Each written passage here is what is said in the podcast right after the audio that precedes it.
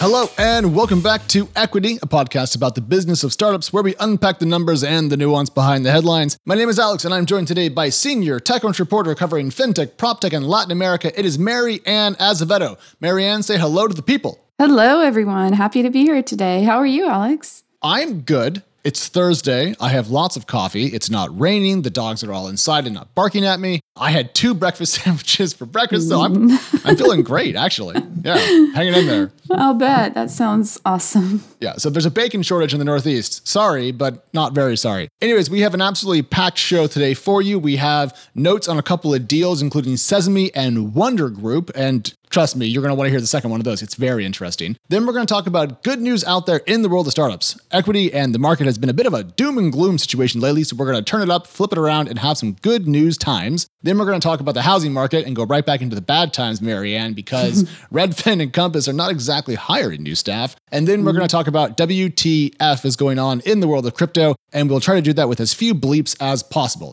Whew. Mary Ann, I think that's it, yeah?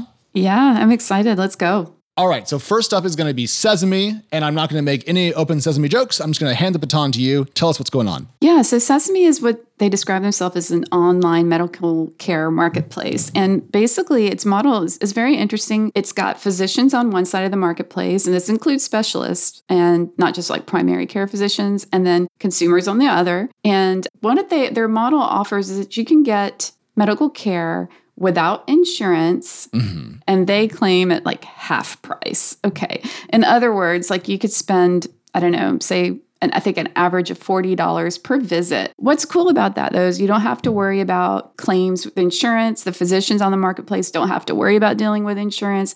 You do a pay per visit things, right? So you have your appointment, you pay, that's it, you move on. So there's no worrying about, am I going to get this fat bill later? Because insurance didn't cover something. So I think this sounds really, really cool. I mean, First of all, it opens up access to a lot of people so, who either don't have health insurance or do have health insurance with super high premiums. So they can get what they're saying is quality health care. And then, you know, the physicians like it again because they don't have to deal with the bureaucracy of insurance filing and all of that. They just get paid and move on. Yes. So, a couple of questions about this. One, it's cash. So, like if I get a service, I pay for it, and that's the whole transaction. Is there like a, a price list available for these sort of things? Because pricing opacity has been a key issue issue in the American healthcare system for well, forever, I think. Right, right. I don't think there's a price list per se because it depends on the physician, it depends on the specialist. Like each, it. it's being a true marketplace. The physician sets their prices, right? So it's oh, okay. Yeah, so it's like competitive. It really is competitive. So it's in their best interest not to charge too much because then you're going to go with another doctor, um, which is interesting. But in, in terms of transparency, they do tell you, of course, up front, this is what your visit's going to cost. Go ahead and pay. If you don't want to pay it, you don't do it. So that is that is cool. And they just raised 27 million from I think GV led the round and GV has also put money into other companies in the kind of like I don't know, consumer healthcare mm-hmm. space. Yeah, GV, for those unacquainted, is formerly Google Ventures. I found it very interesting that GV also invested in One Medical. Yeah. So One Medical offers like a subscription model. People pay, I think, like a couple hundred dollars a year to be able to access its healthcare services. There's a few differences between the two. One Medical is only primary care. It does have physical locations, which Sesame is starting to have as well. And that's one of the things it wants to use its money to expand and have more of those like in person locations. And Sesame is also moving into a membership model. So actually, there's, you know, there's similarities yeah. and there's differences. But I just, I thought it was interesting. And when I asked GV about did they view the two as competitors, I got no comment. Yeah, it's because they are competitors because they're both, both offering healthcare services to consumers outside of the traditional insurance market. One right. Medical, I think, has worked with corporations to kind of offer access to its mm-hmm. services. I was a One Medical customer at one point in time. I think other people who helped put the show together also have experience with them, so we know them pretty well. And One Medical went public right. back in the day, and I just pulled out their stock price chart. Their official corporate name is One Life Healthcare, but it's One Medical, and their shares peaked at over of nearly sixty bucks a share, and they're down to seven. Now, yeah. not the only company we've seen, Mary Ann, have that kind of trading pattern that saw a peak in 2021 and a trough in 2022. Right. But I will say, points to GV for not letting that dissuade them from making more bets. They're still cutting checks, even with a, let's just say, related investment suffering mm-hmm. and its post liquidity environment. Right, exactly. So we'll see how this goes with Sesame, but they're saying that they're growing 25% month over month. Revenue grew nearly 500% year over year. So there seems to be demand for this kind of thing out there. Yeah, absolutely. And if you want to get a, a little inkling into how messed up the American healthcare market is, medical billing is one of the fastest growing jobs in the country, which is all human cost sitting inside the healthcare system doing nothing. And that's why it costs like what, $80 billion, I think, Mary Ann, to get an ambulance in the country. And if you get a hug from a doctor, it's an extra $2,000 minimum. yeah. It's terrifying. Yeah, it's Uh, pretty Speaking sad. Speaking about things that are expensive, Marc Lore, and it has this company called Wonder. And I have to say, Mary Ann, I was late to this story. I know Marc Lore from the Mm-hmm. Jet.com days. He also sold Quidsi, which was a e-commerce brand. So he's had a couple of big exits, one for nearly a billion, one for several billion. Marc Lore, just known as an e-commerce guy, is my read. So Right. how surprised were we when he got into the, and I'm going to summarize here, Mary Ann, mobile food preparation and delivery space?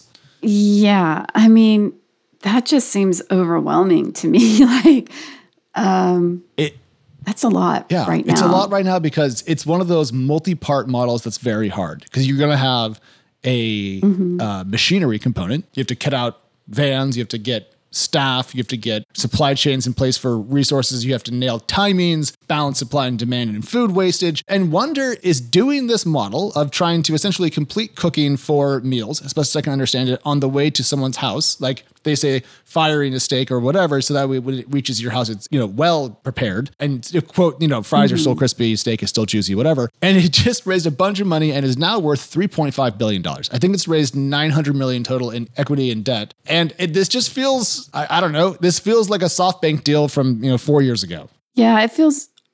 I mean, I know he's got a great track record. It feels overly ambitious to me. They did just raise Yeah. 350 million just now. I think it was led by Bain Capital Ventures. I'm, I'm, skeptical. I'm skeptical, but I'm here for it. So I, I want to temper all of Yeah. us, uh, all of our hmm about this because I am and have historically been a useless man. And by that, I mean to say that I don't really spend a lot of my fun time cooking, you could say. And in my first stint at TechCrunch, there was a spate of startups. This is actually before you and I were friends, Mary Ann. So this is way back in the day. There were companies like Sprig and I think Spoon Rocket, and they were trying to get you food faster, more easily. It was just like like methods of food prep that were different from just like Uber Eats bringing you stuff from the place down the street, you know? and I Right, used to have these delivered to the that. TechCrunch office. Like we used to like say like what's on Sprig today to each other, or like you know Spoon Rocket's running out of X, and so we Mm-hmm. would just sit around the office and get food delivered and keep working. Those all died. Hate to say it. And then there was Zume, see you and me, the mobile pizza truck thing that didn't really seem to go anywhere. Mm-hmm. Oh, that's right. And now there's Wonder Group. Yeah. And I mean, honestly, the idea of having a van finish a steak on its way to my house and then drop it off sounds lovely. I wonder what it's going to cost once it expands out of its current Yeah. area of coverage, which is kind of like, you know, New Yorkish. Yeah. like th- New Jersey, right? I that think blob New area. Jersey. Yeah. So mm-hmm. I mean, a truck-based restaurants. I mean, like you said, it's, in theory, it sounds cool, but like in, in cooking like hot meals and delivering them, this seems like the sort of thing that would have come out like in the beginning of the pandemic, right? Like there would have been greater demand for it. I don't know. I f- I'm. We'll see. Like, a, how much is this meal going to cost, right? How quickly can they make these meals and make them good and still make money? You know, gas prices are up. You know, I feel like this is going to be an uphill battle. It would be very cool if it's successful. Don't get me wrong. I'm not a fan of cooking either. But yeah, I'm just curious to see how. I'm the type of person who's like, maybe this next time I make a slow cooker dinner, it'll be good. And it never is. And I'm like, all right, well, burritos it is. One of my old colleagues, Joanna Glasner from the Crunchbase News family, taught me an important lesson about economics that I think was called something like the $25 cheeseburger. And she's like, when you think about the cost at like a lot of restaurants to collect ingredients, pay for labor, upkeep, margins, and so forth, cheeseburgers can cost like $25. And at that point, no one wants to buy them. And this was four years ago, whatever. So, you know, call it the $27 cheeseburger, whatever. The point is, some things in the food world don't work out economically. And so you have to have like subsidies from other things, like drinks, for example. So uh, right. I'm very curious about this. I want it to work, and it has a lot of money, and Marc Lore has a track record. That's very good. So maybe, maybe, maybe. It would be a wonder if it did work, though. Heyo. All right, let's uh let's move along. Oh, I forgot to say this up top. Natasha's on vacation this week. She's not off the show. She's just off doing fun things. And so Mary Ann and I are here holding the fort down, but I think we're back to full strength next week, right? I think we're the whole crew. Good. Yeah. I So if you have missed Natasha's Right. voice, she shall return next week. Get hype. Okay, now we're going to move on to the good news part of the show. We're going to talk about why startups are in better shape than you think. And Mary Ann, I want to start from the other perspective here. I want to talk about fintech because fintech valuations have been under more pressure than nearly any other startup niche in the last 12 months. It seems that the era of infinite mega rounds has come to a close. So, from your perspective, what is the current level of sentiment, perhaps, in the fintech startup space? Um, I think there's a lot of caution, right? There's definitely a lot of let's hold off, see how companies are doing before we keep pouring more money into them, which is, you know, a general sentiment. And as we've talked about in the past, I feel like infrastructure is one of the areas that does continue to grow where I'm seeing a lot of money still going into and higher valuations. But relatively speaking, things are quieter overall, and I expect they will be for some time. Yeah. That's what I, I thought you were going to say was something roughly along the lines of some hesitation, some pullback, and a, a general sentiment shift. Now, Mike Volpi, an investor over at Index, wrote a letter to startups and sent it over to TechCrunch, and, and we published it because it had some interesting stuff in it. And I took the time to chat with him to kind of go over his, his thesis. And the gist is, and this is part of a growing trend that I'm seeing from a number of investors on Twitter and also people who text me and you know share stuff a little bit more privately, which is that a lot of startups are seeing operating results that are pretty good even if the climate for investment and valuations has come down dramatically. Mm-hmm. And so, my take on this is that we are seeing a lot of fear out there in the market, and certainly some areas are struggling. I think quick commerce is in some dire straits, for example. The crypto world is suffering. We'll get to that later on. But if you're selling like enterprise software, it seems to be much like in kind of the May 2020 downturn end that things are kind of okay. And so I'm curious to see how much of the current market sentiment shift is due to changes in operating results or just suddenly investors being afraid. Yeah, I feel like it's a lot of the latter. There was this FOMO funding craze last year, and investors were really just trying to get in on deals early. I think they obviously didn't conduct enough due diligence. I am curious, though, as to where Mike got this number about 75% of startups hitting or exceeding their plan. Like, how does he know this? Ah, so that is a number from my chat with him. And mm-hmm. he was very clear. He's like, look, I don't have visibility into all the companies in the world, but he does have visibility into Index. And he also has visibility because I'm sure he talks to other investors and sees a lot of pitches, kind of where companies are. And to be clear, this is not 75% of every single tech company out there, probably kind of more focused on where Index puts capital to work. That's where he would mm-hmm. have the most, you know, mm-hmm. attention. But the number is more directionally important than precise, if that makes sense. Like the fact that it's not half, it's more than half, indicates to me that quite a lot of companies are going to be doing okay. Now, he also said plan is different at different companies. There's operating plans, there's board plans, there's mm-hmm. an internal hire plan that you don't tell your investors because you know you want to shoot a little higher mm-hmm. than what you've promised the board. And so plans a little flexible, but generally speaking, it does seem that a lot of startups are doing kind of okay. And Mary Ann, I want to give a couple of quick examples about this. We've seen very good results from GitLab and Salesforce on the public markets. GitLab went public recently. It's kind of a GitHub competitor, DevOps, well-known startup, did rather well in its um,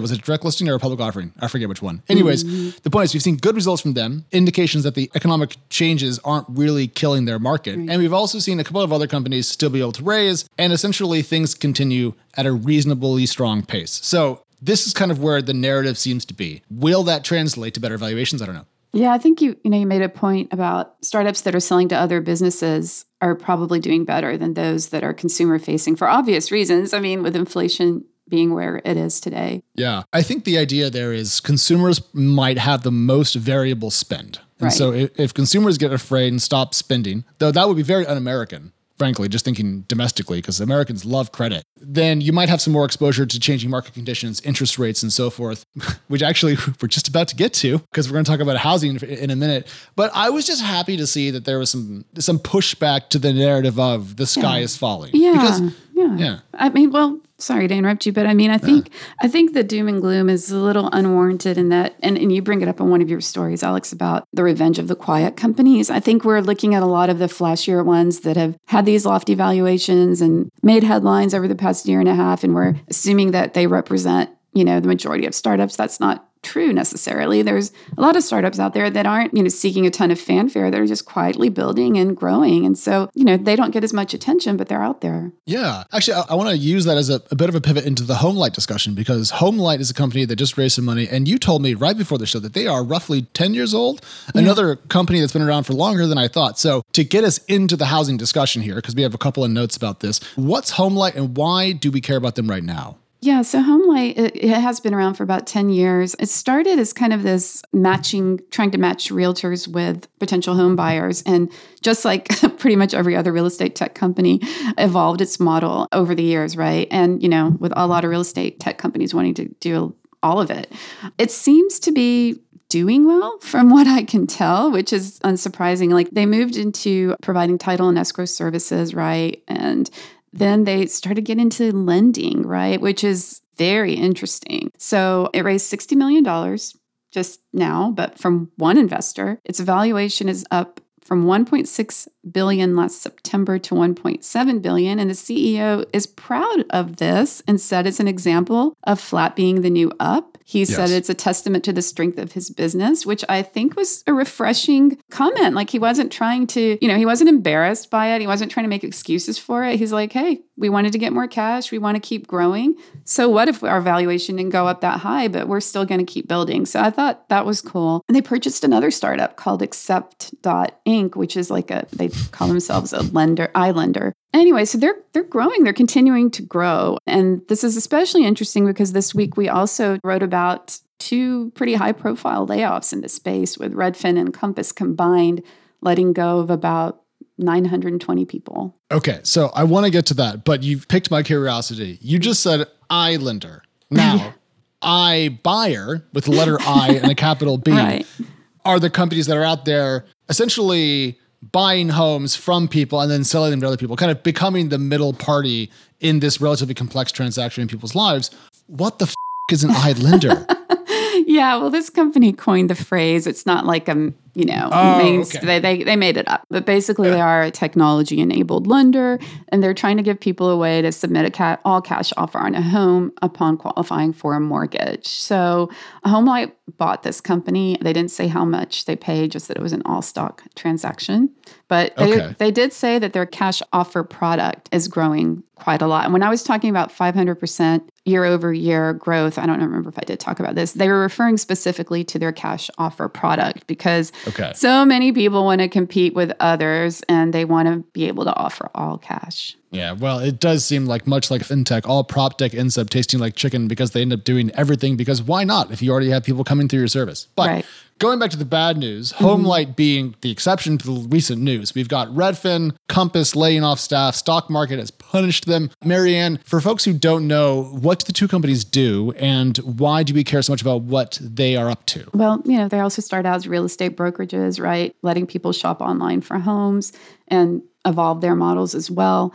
Well, if anyone's been paying attention, if you're looking to buy a house, you can see that the mortgage industry, the mortgage rates, interest rates are like super high now compared to what they were 2021, 2020. I think they're close to 6%, which now I think we purchased a home years ago at like 8.5%. So, what? you know, yeah, yeah, I've, I can't remember what year it was, but you know, 6% feels super, super high right now, but it's not like crazy high compared to like years past. But when you look at rates that were below 3% last year, it's a lot. Yes. So that's deterring people from buying homes.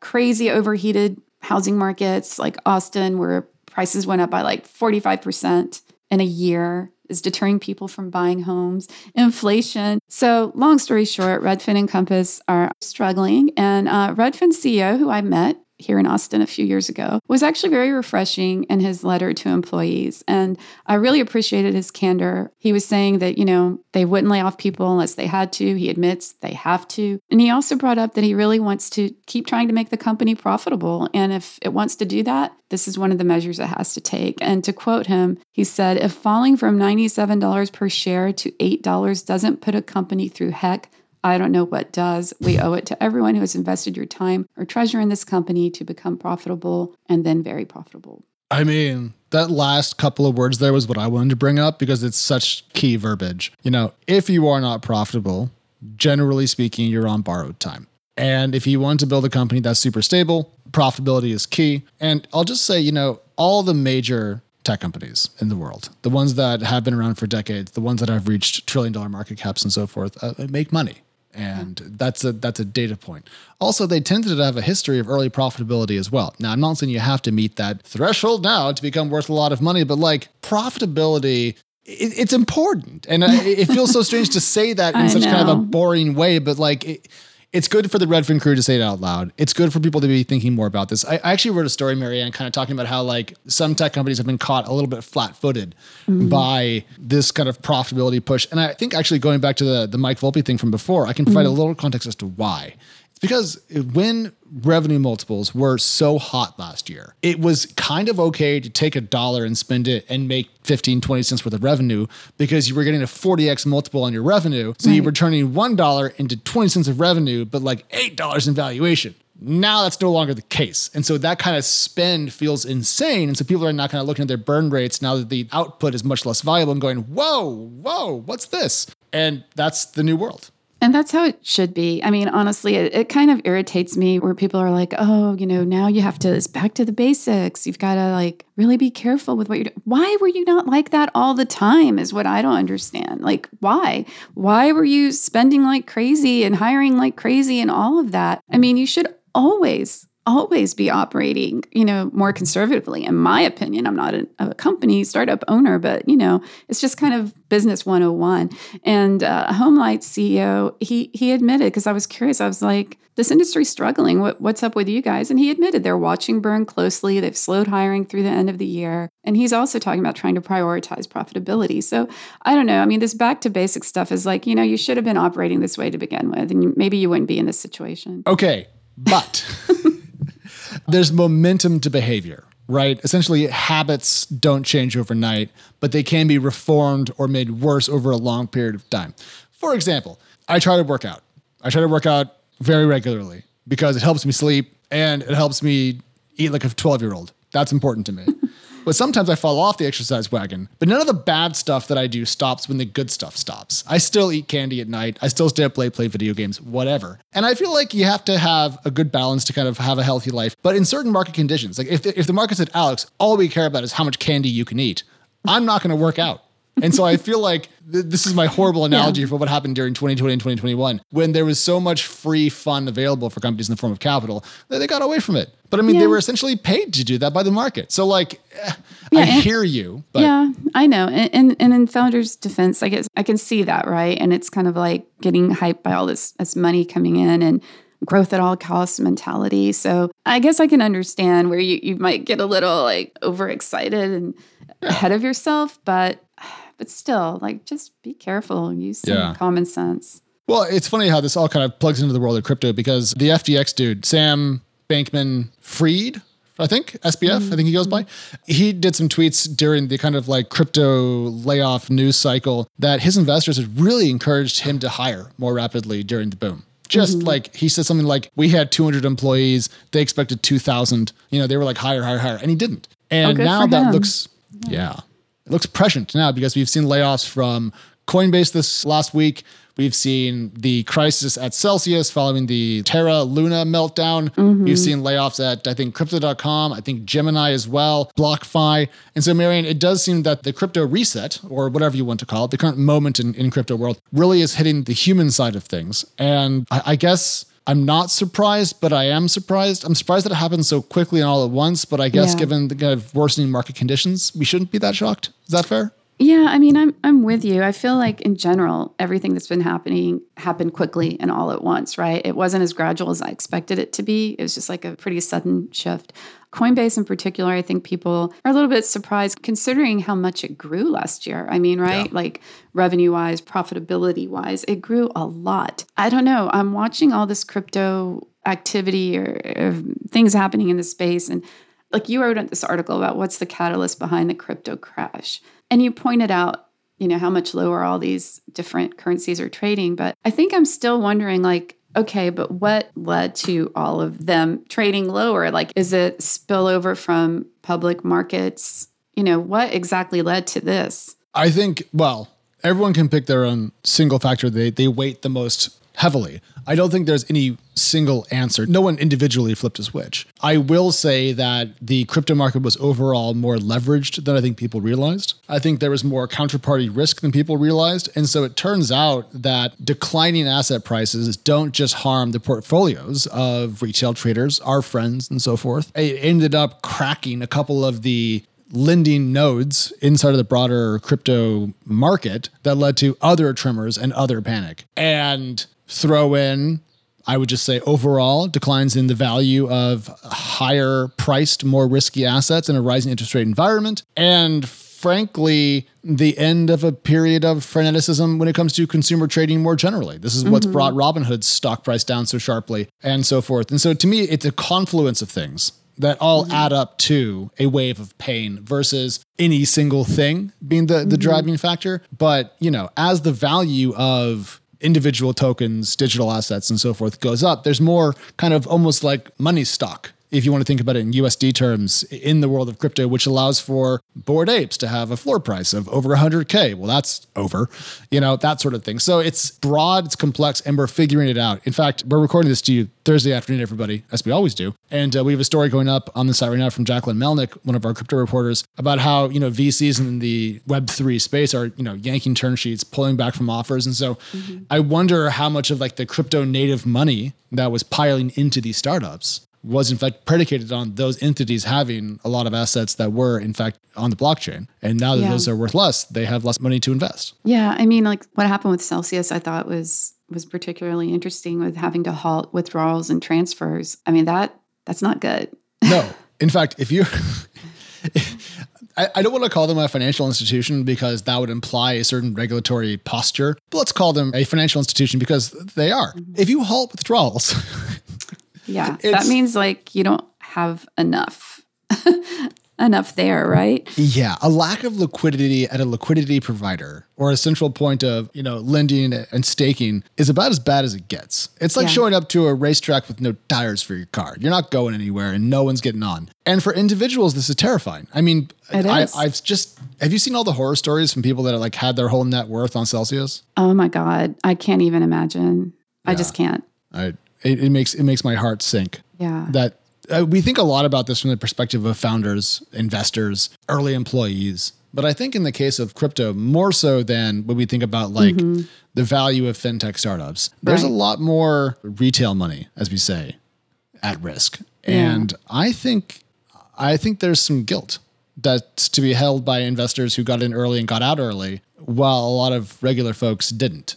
And yeah, that's that's a really good point, Alex. I mean, I and I think these people a lot of these people are paying the price now. And that makes that makes me sad because you know, these aren't people who are millionaires who have ways to get more money somehow, you know, like a lot of these founders or investors, you know, these are a lot of everyday folks who are thinking they could build their their wealth or net worth and then find themselves in a really bad spot and it just makes me sad. Yeah.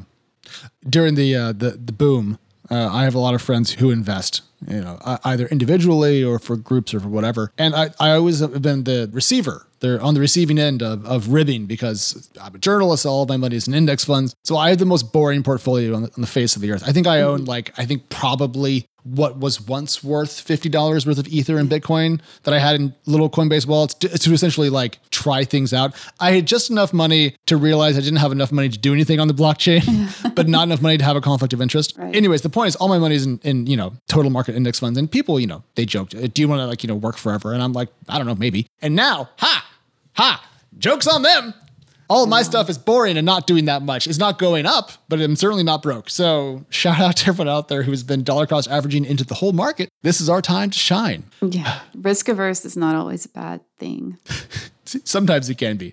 Mary Ann, there, take us out on a high note here. We have a, a, last little news story looking at a company in the US in the crypto space that is not falling apart and is in fact hiring. Yeah, it's Binance, right? Is that am I pronouncing it right? Well, critically, it's binance.us. Oh, yeah, of course. Sorry. Binance.us, right? Which is not Binance. okay, got it. Okay, Binance.us. Yes. Yeah, the CEO was saying that they have like over $250 million in the bank. They have a current burn rate that they could go years before needing to raise again, and that the exchange is growing faster than ever and hiring like over 80 people. So this is like stark contrast to the other companies that we've been reading about all week. Yeah. I just think about like the number of staff that Coinbase hired. And I, I don't mean to single them out as a as a company just because they're having a tough week, but I, I think it's interesting because they have gone public. So we have gotten to see their numbers much more closely than other companies in the crypto space. So they've become essentially a key data source for us. So we're indexing on them because of that, not just because of, you know, Brian Armstrong's viewpoints on this or that or whatever. Right. They hired incredibly aggressively, and now they're cutting more than a thousand people, which I think is 5x the entire FTX staff.